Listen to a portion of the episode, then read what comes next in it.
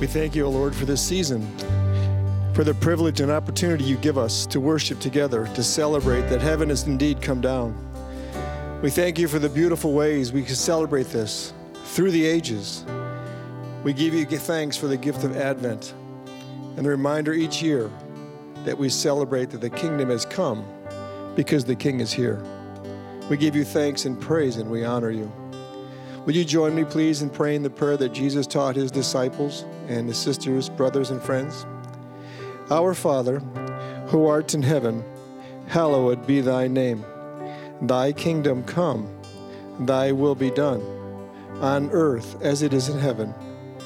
Give us this day our daily bread, and forgive us our sins, as we forgive those who sin against us. And lead us not into temptation, but deliver us from evil. For thine is the kingdom, and the power, and the glory forever. Amen. Thank you for worshiping, and thank you for praying. I'm grateful this morning that Commission Pastor Darin Wogan is preaching on this first Sunday of Advent. Darin has worked, worked vocationally since 1999 for Pella Corporation in leadership roles, but he served our church family voluntarily for the last 23 years. He has served us as an elder, as a deacon. He's been on the executive board. He has served in children's ministries and in youth ministries. In 2017, our denomination, the Reformed Church in America, commissioned and licensed Darin to be one of the pastors of the Third Reformed Church in Pella, Iowa. So I'm very grateful that today, Darin, one of our pastors, will point us to Jesus. All right. Well, good morning, everyone. Uh, I hope uh, everybody has uh, enjoyed Thanksgiving. I know it looked a little different for most of us, as many things in 2020, as this service does with about 10 uh, or 12 people here among us uh, here and those of you at home.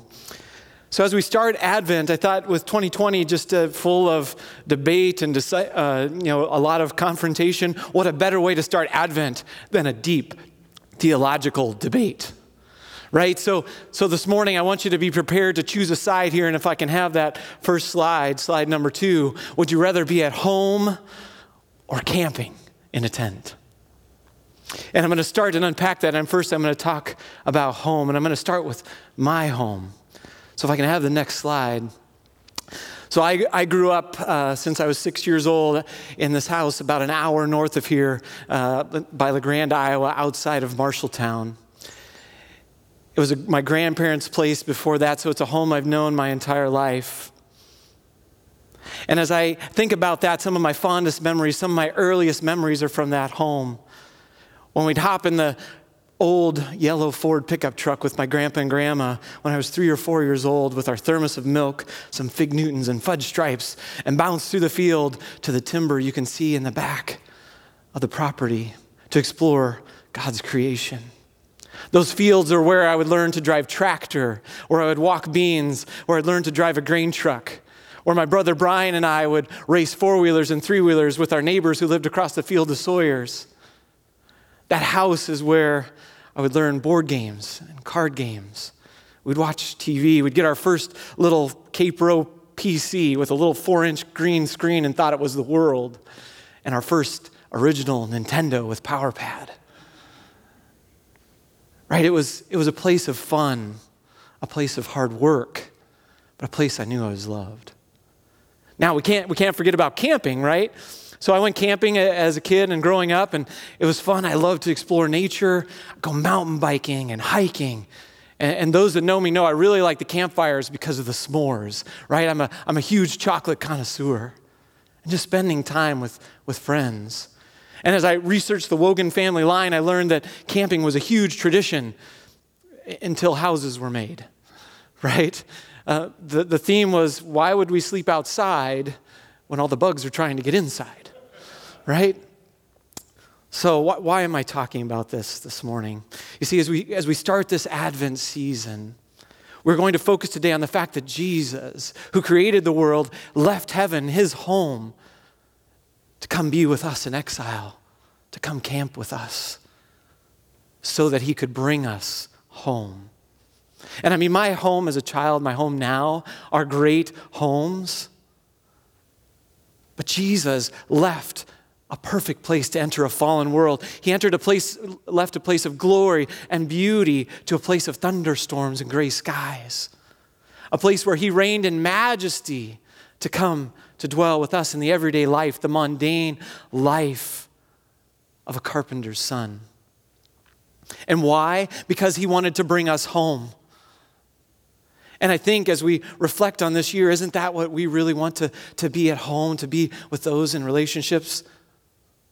Okay, my guys out there from my small group are in core, right? They're saying, no, I, I really want to, I want a PlayStation 5 or Xbox X or an iPhone or Legos. Okay, maybe the Legos are for me. But I think those of us that are a little older, that's what we're longing for. Right? In all that's happened in 2020, we're longing for those relationships. We're longing for home.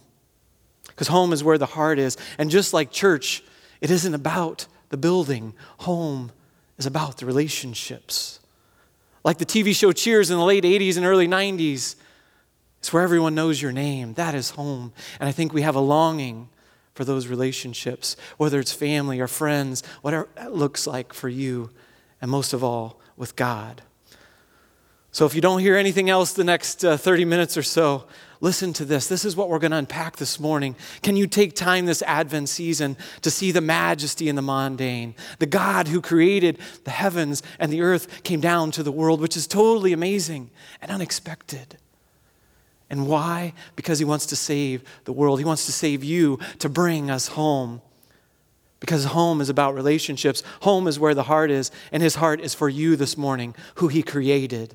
And to Jesus, if heaven isn't home without you, are you home with Jesus this morning? So, we're going to start for those of you at home, if you got your Bibles handy or your digital devices, I believe the words will be on the screen. We're going to start in the Gospel of John, John chapter 1, verses 1 through 17. So, here are the words of the Lord. In the beginning was the Word, and the Word was with God, and the Word was God. He was with God in the beginning. Through Jesus, all things were made. Without him, nothing was made that has been made. In him was life, and that life was the light of all mankind. The light shines in the darkness, and the darkness has not overcome it. There was a man sent from God whose name was John. This was John the Baptist. He came as a witness to testify concerning that light, so that through him all might believe. He himself was not the light, he came only as a witness to the light. The true light that gives light to everyone was coming into the world. Jesus was in the world, and though the world was made through him, the world did not recognize him. He came to that which was his own, but his own did not receive him. Yet, but to all who did receive him, to those who believed in his name, he gave the right to become children of God, children born not of natural descent, nor of human decision or husband's will, but born of God. The Word became flesh and made his dwelling among us. He tabernacled with us. We have seen his glory, the glory of the one and only Son who came from the Father, full of grace and truth. John testified concerning him. He cried out, saying, This is the one I spoke about when I said, He who comes after me has surpassed me, because he was before me. Out of his fullness, we have all received grace in place of grace already given. For the law was given through Moses, and grace and truth came through Jesus Christ. People of God, this is the word of God. Thanks be to God. So I think we need just, before we dig in a little bit here, I think we need just a little bit of background. And I'm going to work in reverse chronological order. So we're going to go back in time here, but we start here in the New Testament in John. And I think we don't take the time to marvel at the majesty of something so significant, it takes four gospels to unpack. And you see just a little overview of each of those. You see, Matthew is for the Jewish people. It really goes back and talks, goes through the lineages and points out Jesus throughout the Old Testament. The Messiah is coming, and it was about what Jesus said. When we look at Mark, it was for a Roman audience. It's, it's full of action, it's about what Jesus did. As we look at Luke, it was for the Greek audience. It was written by a physician. It's very precise how Jesus felt. And here in the book of John, it was, it was for the whole world. And it's the most fullest picture we get of the character of the Son of God, the Son of Man. It explains who Jesus was. And I think that's important with us as He came to dwell among us. That is a question we've wrestled with. And if we go back in time into the Old Testament to Solomon, King David's son who was building the temple, we read in the Old Testament, he asked that same question Will God really dwell with us? I think we're wrestling with that in 2020 with everything that's gone on. Is, is God really here? And as they wrestled with that, then they were they had thoughts and they'd forgotten about even a little further back. And if I can have Sherry slide number 10. They'd forgotten about the tabernacle, the tent of meeting as they were in exile wandering the desert. It's where God's presence was, where God dwelt with them, and it moved with them where they went. And that was a reminder to them even further back to Adam and Eve when God created them and was with them in their presence, God's intentional will to be with us in a relationship. And then as we come back to our passage this morning, it goes even further back than that to creation itself. And John takes away the angels, the shepherds, Mary and Joseph. He simplifies Christmas. God came near, Emmanuel, God with us. He wants a relationship to bring us home. So, verses 1 through 5. Again, in the beginning was the Word, and the Word was with God, and the Word was with God. He was with God in the beginning. Through Jesus, all things were made. Without him, nothing was made that has been made. In him was life, and that life was the light of all mankind. The light shines in the darkness, and the darkness has not overcome it. You see, he created the galaxy and all other galaxies with billions of stars in a matter of seconds. Christ is running the show. He created everything in six literal days the Word, Jesus, the Logos in the Greek. He was part of the circle dance as we talked this summer. Remember, we unpacked that God, Father, Son, and Holy Spirit together before time began. For those of you who are Star Wars geeks like I am, it's like, it's like the Force, the source of all knowledge and truth, the infinite wisdom behind all things. He is there now as the wind blows, as the snow falls as my new little nephew, baby Jeter, takes his breath, as all of us breathe, Yahweh. God's name is on our breath. And He created us, He created you for relationship. Do you know that this morning? You see, He wanted a relationship, His heart is for us. And God was with us, His intentional will. He came down and He was walking with Adam and Eve in the garden. And then through our own decision, we entered his circumstantial will. Right? We ate the apple. We chose, instead of being home with God, to become campers and live in the temporary. But God's ultimate will will be done, and He will bring us home. And He knew to fix this problem, to fix a personal problem, He had to fix it with a personal solution, a personal way to bring us home verses 6 through 8. There was a man sent whose name was John, John the Baptist, who came as a witness to testify concerning that light, so that through him all might believe. He himself was not the light, he came only as a witness to the light. You see, here we see the Apostle John talking about John the Baptist, who comes to point to Jesus. That was his one thing, to point to Jesus.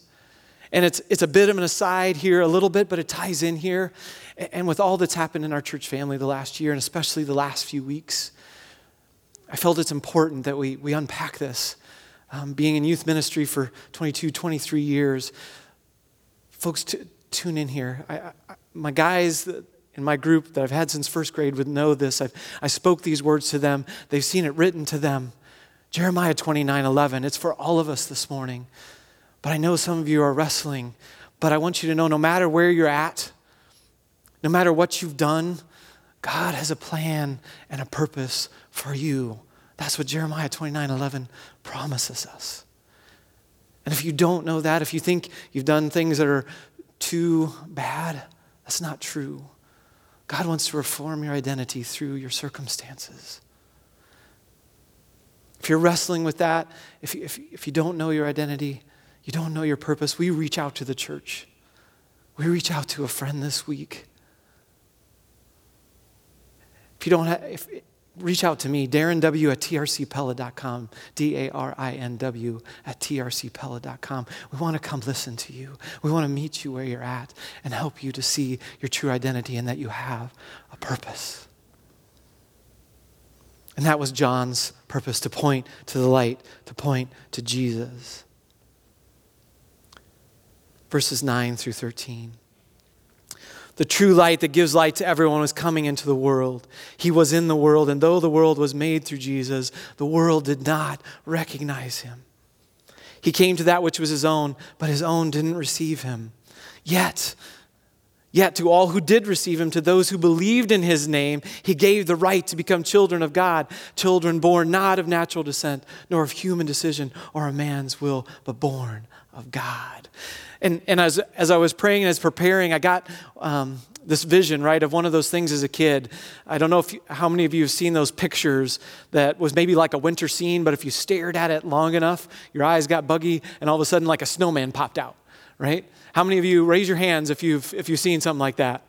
Okay, for all those at home, look and see who raised the hand. Remind them, I can't see your hands. Okay? but, but no, I think that, that for us this morning, we don't have that focus we have the wrong focus. Right back then, they were looking for a mighty warrior, not a servant, someone who would come to serve the world. Because there's sin in the world, and we always like our sin more. And right, we choose to live in a tent in the temporary things of the world instead of going home with Jesus. And if I can have slide 14, the painting. Yeah, thank you. So there's a whole sermon that could be done on this painting. I love it. It's called Destiny, it's by an unknown author. And we see Jesus as a toddler, right in the workshop, in the mundane, helping his dad in the shop. But if you see in that bottom right corner, you see his shadow is a cross. And that was his plan from the beginning, but no one noticed.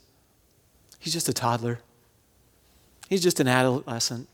Right? We read in the scriptures Nazareth. What good can come from Nazareth?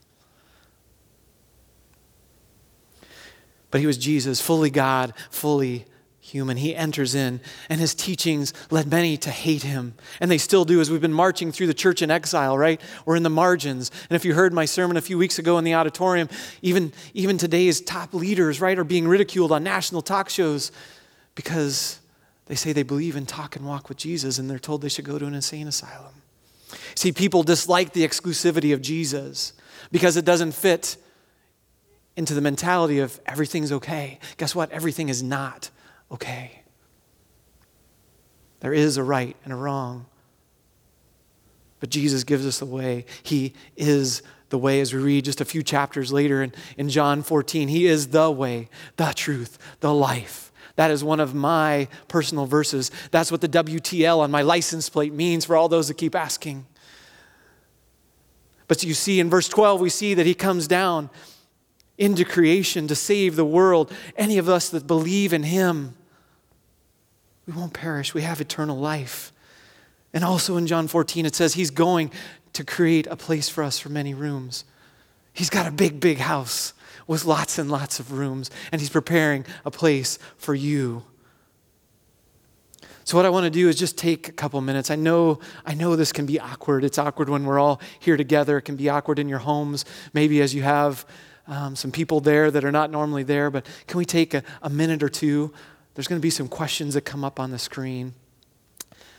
And can you just talk about them? Or if there's not enough time for some of you, write them down to talk about this week. And, and while it's awkward, I want you to know we're, we're not about a place of being comfort. If everything is comfortable and you don't feel awkward, you're not growing. So take just a couple minutes here and, and talk these together with your, with your families.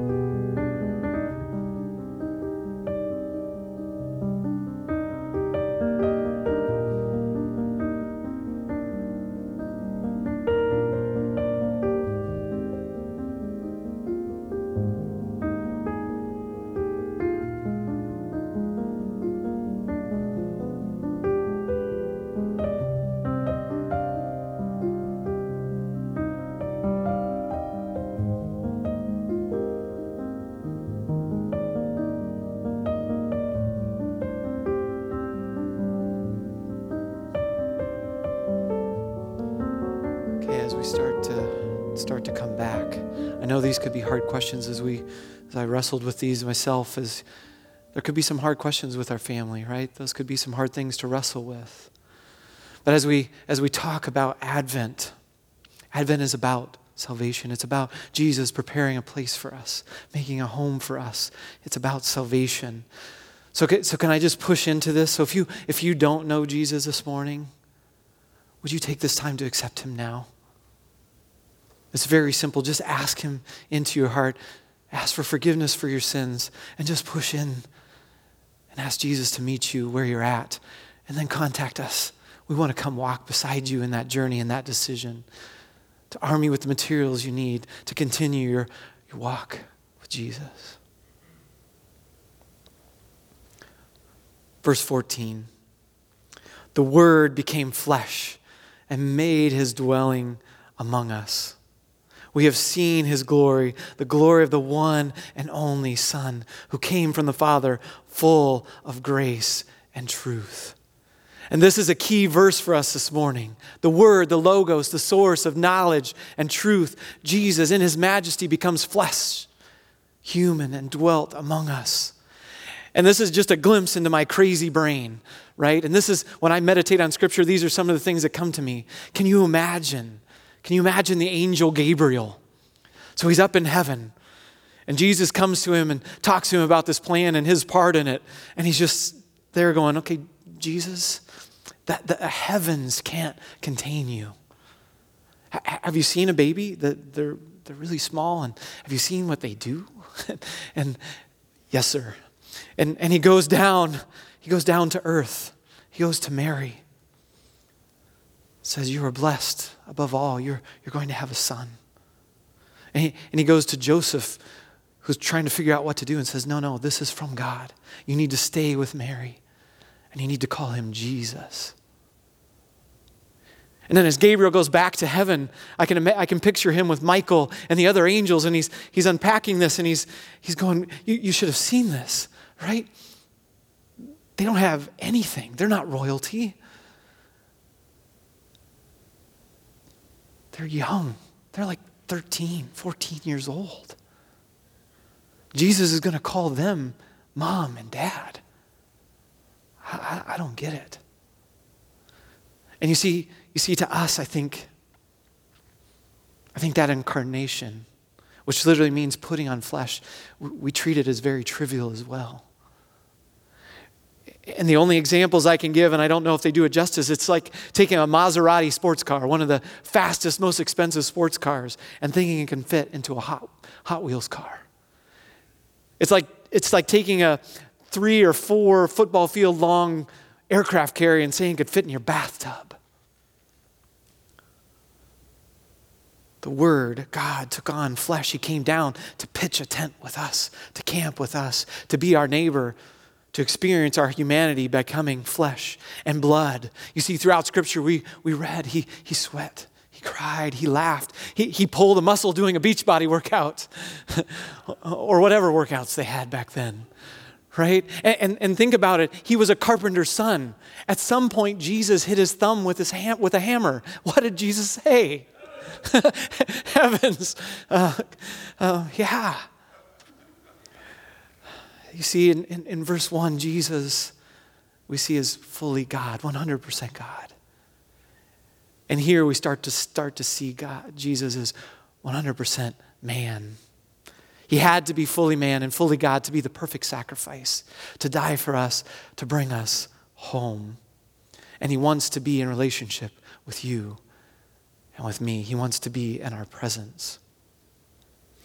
To push into that presence a little bit, I, I was reminded of a story. Um, my daughter at one of her birthday parties um, a while back. And I don't remember exactly the context of one friend had forgot a gift and one hadn't, but she said, she said this oh, I, I don't need any gifts. Your presence is present enough. How powerful are those words? And as I think about Christmas this year, I don't know about you, but I know I have more than I need. But what I need more of, as Allie mentioned in, in her beginning, is God's presence. And that is my prayer for all of us. Have you felt his presence?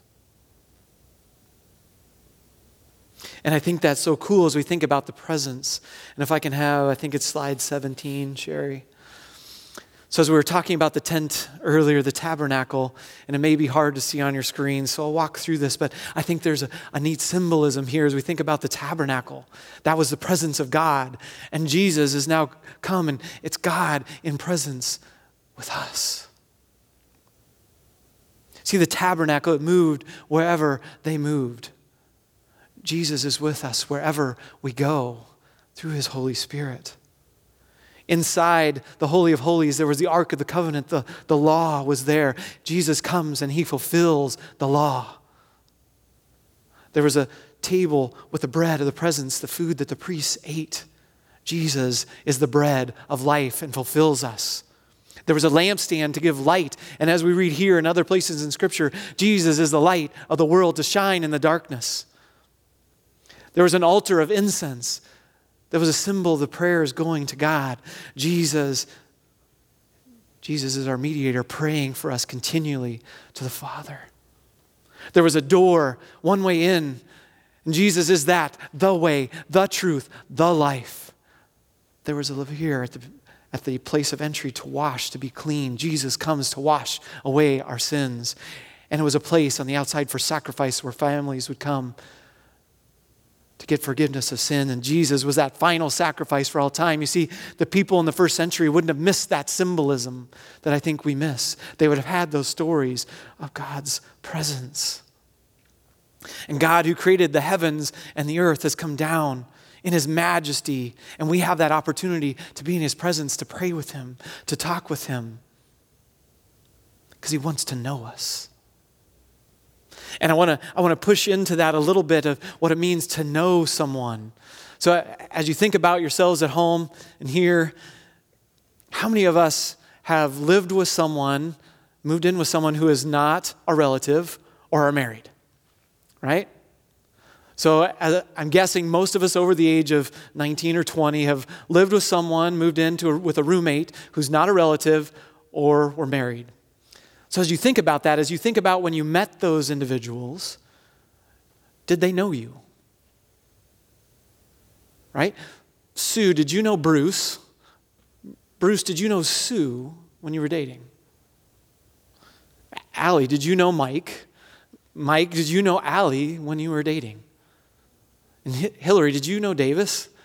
And, and Davis, did you know Hillary when you were dating? And, and as I thought about that myself with Michelle, she didn't, right? So, so this is not me, right? Much to, to my mom's disappointment at times, I'm a nylon shorts, t shirt, backwards ball cap kind of guy. That's what you'll normally see me in, in my natural state. But when I met with Michelle, I, I got dressed up, right? I, I, I made sure I smelled okay. I dialed back the crazy a little bit because I knew I could probably uh, push her away. We put on our best. It wasn't until we got married and we moved in together that we found out where each other's patience ends, or we found out where each other's laziness begins. And I didn't understand it when I was younger and I went to, you know, relatives' 50th wedding anniversaries and stuff, and they would say things like, you know, I love her now more than I ever did. And I couldn't understand that. But now, after over 22 years with Michelle, I'm starting to get an understanding. Because despite of my OCD, my, my neat freakness, my junior high mentality, my sarcasm, and sometimes a little bit more anger than I'd like to admit, she loves me anyway. And see, Jesus was a working man, a carpenter's son, who arrived in rags in a manger. But if you take the time to know him, there is so much more to know. And if you think about it, would you, if you knew everything your spouse, your kids, your friends would ever say or do, would you choose into that relationship? Now, stop. No sudden movements. Guys, don't nod your heads. you, you see, I think we'd like to think we would, but I don't know if we would choose into that. But the truth is, God did. He's timeless, He knows all of us without our makeup, in all of our sin, and He choose, chose to be in a relationship anyway. And we read at the end of this verse, he said, God, he came in grace and truth. And in verses 15 through 17, that's what it's about too grace and truth. And we can't miss that. It's both. And as we've unpacked here, you know, just like we have to have a balance between word and spirit, there has to be a balance of grace and truth. And Jesus shows us that picture, right? And I think we all know, you know, with all grace, that's great. People meet us where we're at. And we need to do that. We need to meet people where they are in life. But we can't keep there because if, if it's all grace and we just, you love me for where, you, where I'm at, but you never challenge me to be who I could be. Similarly, if it's all truth, which is where I tend to lean for those who know me, I, I'm working on grace. I'm better at that. Those people with truth, they have conviction and principles. They speak out about injustice. But will I ever live up to what they want me to be? They're always trying to change me. Will they ever forgive? And Jesus is that beautiful picture of both, right? Meeting sinners where they were prostitutes, tax collectors. That's why the Pharisees and the Sadducees hated him so much but he meets them. But if you read every account, he doesn't stay there. Yes, he meets them where they are. He loves them for who they are and their backgrounds. It doesn't matter. He's seeing them for where they're going because he wants to bring them home. And he challenges them to go and sin no more and lovingly tries to make them who they're supposed to be. That's our call for us to balance that. Jesus, the Word became flesh. He is a personal God. He, he loves us in a personal way. And with all that we've seen in 2020, and, and I've talked about this in some sermons earlier this year as well, if I've lost a few friends, um, some that were harder than others, and had some real choice conversations with God, and that's okay. God can handle those conversations. We see that throughout Psalms. But we have to come back and rest because we know that He came down to dwell among us. He knows our struggles. And as I was preparing for this message, and I don't know where the words came from, but they were in my journal.